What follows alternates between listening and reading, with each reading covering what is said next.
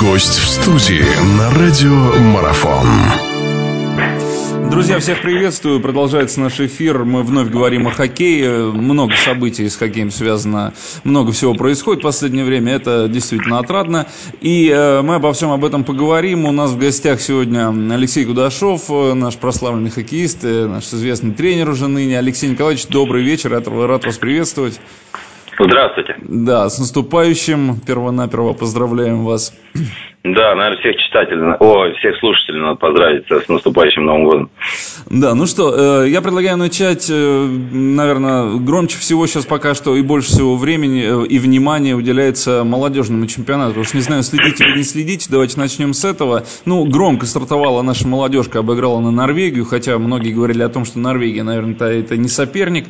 Лишнее тому подтверждение и результат матча сам о себе говорит. Сборная играет со Швейцарией, пока этот матч еще не закончился да, но мы знаем, что, в принципе, швейцарцы в том году навязали нам борьбу достаточно серьезную, и впереди еще выступления, ну, предстоит такие серьезные испытания.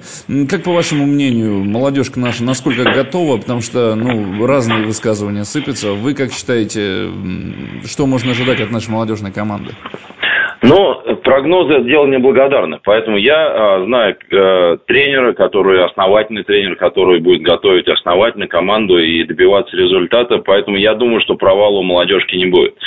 Вот. То, что касается начала чемпионата, да, действительно, оно очень яркое, но не забываем, что это только начало. Поэтому основные игры будут дальше. И как себя поведет наша молодежь, пока не ясно. Поэтому с выводом не будем торопиться. Я думаю, что определенный уровень, наш уровень, который за последние годы дает наша молодежка, мы все равно покажем. Это борьба за медали. Какой пробы они будут, я пока не могу гарантировать, потому что вживую я видел часть только первой игры, поэтому какие-то выводы делать еще рано по этой игре.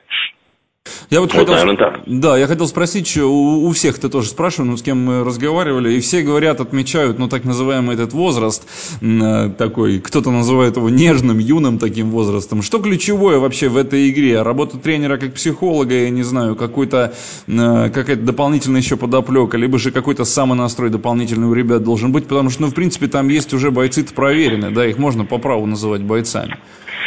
Да нет, на самом деле этот возраст, это тот возраст, э, когда э, игроки подходят уже к команде мастеров. И некоторые из них уже там.